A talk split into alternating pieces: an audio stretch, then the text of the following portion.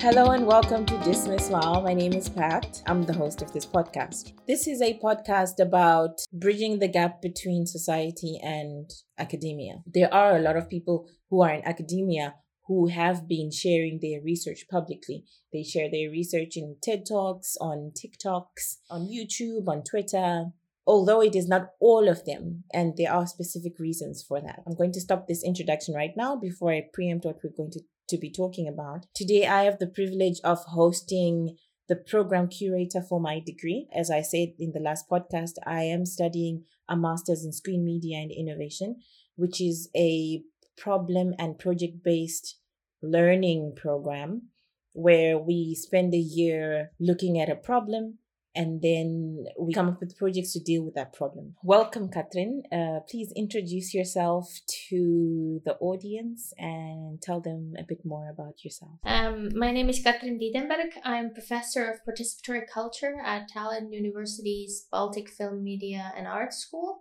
Um, and in general, I kind of self identify as an internet researcher or a social media researcher. So, this is what I mostly do. I, I try to understand how people use social media and um, digital technologies and the internet and how they make meaning with it and what it means for them and what its broader kind of societal and cultural implications are. Could you please share with us one study that impacted you the most? all of the studies that I've done have impacted me in, in one way or another. Uh, but I think maybe the one that I started my PhD work with, which was um, an ethnography uh, with a, a community of not safe for work Tumblr bloggers, which initially was planned to be about a year long and ended up being about seven years long. Um, um, and I think it has impacted me the most because um, it kind of really helped me to come into my own as a researcher. Um, it was the thing that launched um, a lot of my other pro- projects into other uh, platforms like studying Instagram. Um, it was the community that um, started telling me about how important selfies are before they were called selfies. Um, I initially didn't set out to study visual culture or photography. I um, set out to study identity. Um, and, uh, you know, I presume that what people do online and how they interact and how they write about themselves is part of it. But it became very obvious very quickly that the pictures they take of themselves and how they interact around those are also really important for it. Um, so I'm really grateful to the people who kind of let me in and told me about their lives. Um, I was also really lucky because uh, not only was it kind of timely and um, conceptually fruitful and empirically rich, I also just really liked these people which uh, doesn't get talked about a lot in research. But I mean, you don't end up doing seven years of an ethnography if you find the people annoying, right? That's true. Um, so I just um, I feel quite lucky and quite privileged. So for a person who's never really looked into that or they don't know what it is, like what is it if it's not safe for work? Right. So I've called it that now because this is what people used to call it on Tumblr, and this is what Tumblr as a platform used to call it. But there have been, of course, transformations in what it's called after that. So, you know, currently we talk a lot about uh, what we call deplatforming of sex. Um, so the kind of wave of demonetizing, deprioritizing, shadow banning, or outright banning um, sexually explicit communication and expression and interactions on social media platforms that are generally linked to changes um, in the rules in infrastructure services layer of the digital technology stack so app stores um, there hasn't really been that much change because apple app store has always been very um, it's all it's been called even prudish because um, their rules have been kind of opaque but but often very much kind of morality driven.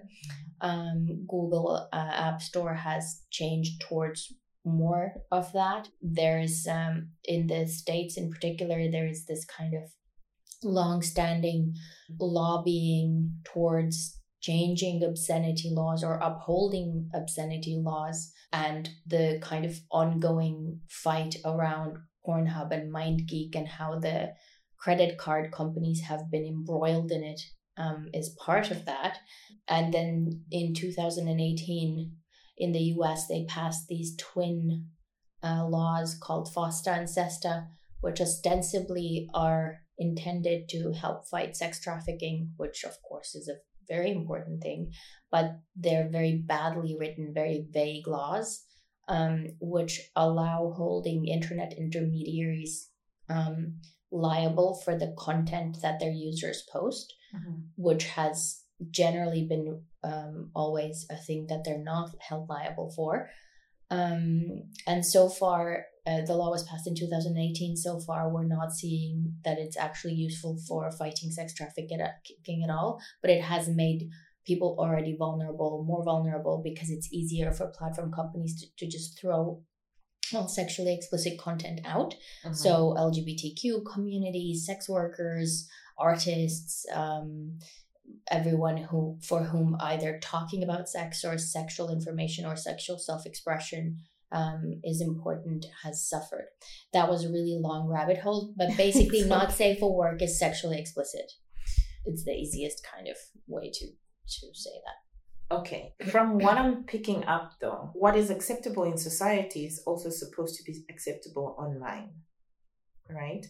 But then at the same time in society we have people who work in sex work or or they work with sexually explicit or content material content. i mean sex education yes sex education all these things they are absolutely important for society because it is a part of life but at the same time if social if the social media platforms deplatformize this then it means that there's a certain part of our lives that is not expressed online. Right. The difficulty of this comes from the fact that different cultures um, and different subcultures have vastly different values and norms regarding the intersection of public life and sexuality. Further, different states have attributed different legal status to sex work, for example. So there are some countries where it is decriminalized, some countries where it's legal, some countries where, you know, it's legal to buy and sell but not offer the mediation services. In some countries it's decriminalized to sell but criminalized to buy. It's very complicated, right? And social media is, you know, while there are platforms that are preferred in in specific areas of the world, and when we talk about generic social media like I don't know, Facebook um, or uh, or Instagram, then uh, on the one hand, they're global, right? Mm-hmm. They have these huge user bases from everywhere in the world. But on the other hand, their rules and standards have been developed oftentimes by lawyers trained in American First Amendment law. And in general, their kind of value system echoes their home culture, so the American culture and the American culture is very specific about sex and sexually explicit stuff. Mm-hmm. So in terms of you know like what kind of speech or expression deserves protection, right? There is this very strong focus on freedom of speech, but that does not extend to sexually explicit speech because there is a very strong kind of cultural anxiety around sex and this presumption that we need to protect children from uh, even information, even scientific information about sex, about I don't know contraception and etc. There's these, you know, like a very particular version of re- religiosity um, linked into this. So it is an objectively extremely complicated situation to moderate or govern. How does this apply to society? So, um, you know, and it's easy to say that not everybody um, is involved in kind of sexually explicit communication on social media or wants to be, and that's perfectly fine. Um, and but it's easy to then say well why does it matter? And this is also largely the presumption i think in a lot of the kind of generic social media platform companies is that this is a kind of shameful thing that nobody's going to argue about when it gets um, banned or or hidden. Mm-hmm. um, but there is increasingly um, pushback um, from academics from activists uh, from sex workers. Uh, we did a um, session at the um, 2020 or 2021 RightsCon, which is this um, convention for human rights on the internet. And it was the 10th time it um, took place that year when we did a session on alternative ways of governing um, social media. Mm-hmm. Um, and a lot of it came from these kind of concerns around uh, FOSTA-SESTA and the deplatforming of sex. Um, and what uh, ended up growing out of that session, it was organized by Zahra Stardust, um, um, who's um, a lawyer and a legal scholar, and we had um, sex workers in there and sex work activists and then um, social media academics and kind of um, sexualities academics involved.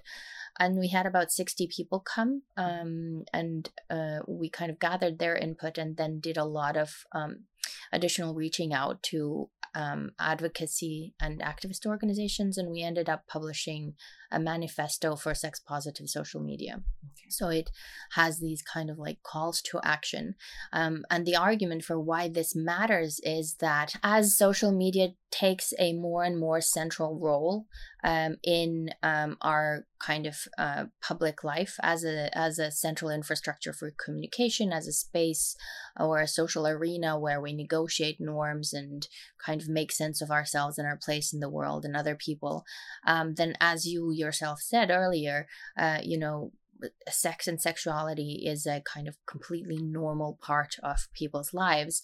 Um, and if it is um, kind of hidden or surgically removed or shamed or ghettoized or whatever word we want to use, um, then um, that you know leads to uh, people for whom it's difficult to get information for example mm-hmm. um, on sexual identities or sexual practices or whatever missing out um, vulnerable populations um, being kind of harmed or made more vulnerable um, and in general also i just I, I feel very strongly that we don't need to qualify sexual content by saying it's art or it's education or it's activism although it often is mm-hmm. but also just you know pleasure is really important in uh, people's lives obviously this implies that users need more control over filtering what they see and what they don't see but that is technologically possible. Platform companies have just been reluctant to give us this control because the more they manage what we see, the better they can sell this to advertisers. So basically, my argument here is that sexually explicit content is, and it has been before in kind of technological innovation conversations a really good litmus test or a kind of good case study where to see where to talk about governance mm-hmm. and rules and negotiations uh, between different cultures about values and coexisting right how do we coexist if uh, if you and i have vastly different um, understandings of what belongs in the public space, for example, or what, you know, um, consenting adults should be allowed to talk to each other about. Mm-hmm. It's unsurprising, but in a way, for me, it has been a little surprising that I've ended so deep in these discussions of basically internet regulation and governance and law and rules, which if somebody would have asked me when I started my Tumblr study and I was really kind of preoccupied with the kind of micro and meso level of it so people's personal identities and then these kind of coming together and belonging and communities mm-hmm. that i would be working at this really macro level of governance and regulation then i wouldn't have believed it but here we are i have a ton of friends who would never read an academic article but they need this information right um i know that you have done some public facing scholarship, but I wanted to find out if there are other people who are already doing this that maybe we can recommend for people to look at. So I do quite a bit of it. Um, um, I, I even got an award for it and I teach other academics how to do it. Um, uh, but it is becoming an increasingly important part of also um, funding. So if you get a grant application, you usually have to uh, tell them how you're going to do dissemination and public facing scholarship and etc etc um, but you're absolutely right it's really hard work and it's also you know um, different uh, research questions and research topics lend themselves differently to it. So some things are more interesting and more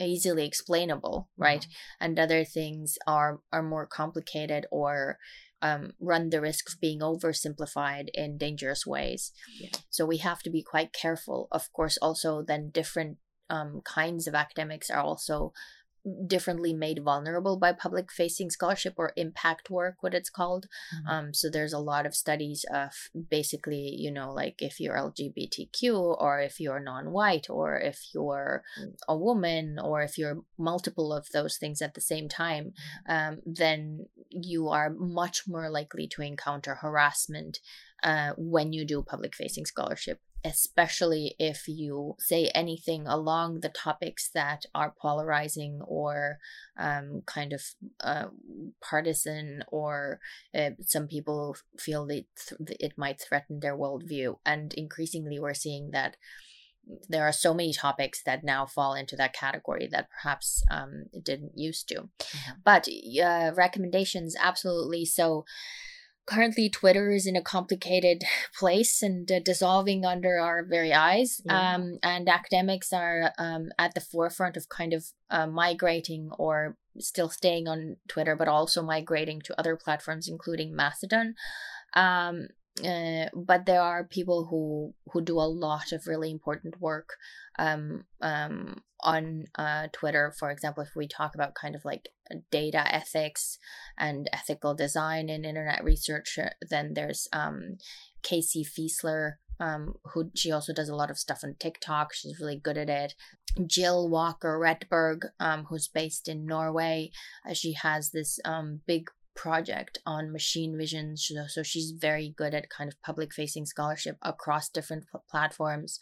Um, there are scholars who are on YouTube. There are scholars who um, have active blogs. One of my co authors, um, Crystal Abidin, um, is um, generally really good across platforms um, in doing kind of accessible uh, public facing scholarship um it's, it's generally it's a good idea to try and find one or two and then you'll you'll kind of end up finding a lot through them by seeing who they you know um, reshare or retweet or follow etc yeah. I will um, get the links and put them into the episode description to make it easier for people to find them Mm-hmm. Okay, so that was the interview that I had with Catherine. We didn't really record an outro, but I thought it would be important for me to kind of explain what public facing scholarship is. Um, for those who might not know what it is, it's basically when a scholar um, takes their academic information and then they put it out to the public or in the public sphere, either through social media or radio or television, whatever it is, so that the public can also benefit from what academia is learning or from whatever the study is. So, yeah, it, there is hope. There is hope after all. I know that in my introduction, I may have been a little um, think I'd call it passionate about how much academia knows and how society needs to know. And I'm so glad that there are a lot of people who are working hard to make sure that, you know, society gets to understand the things that academia also knows. Yeah, so that was it for today, but join me for the next episode where I will be talking about lies. Specifically, the lies that we accept or the lies we think, eh, this one is all right. I think I'll live with this one. You might think that there are none of those, but wait until the next podcast. And with that, I say goodbye and thank you for listening.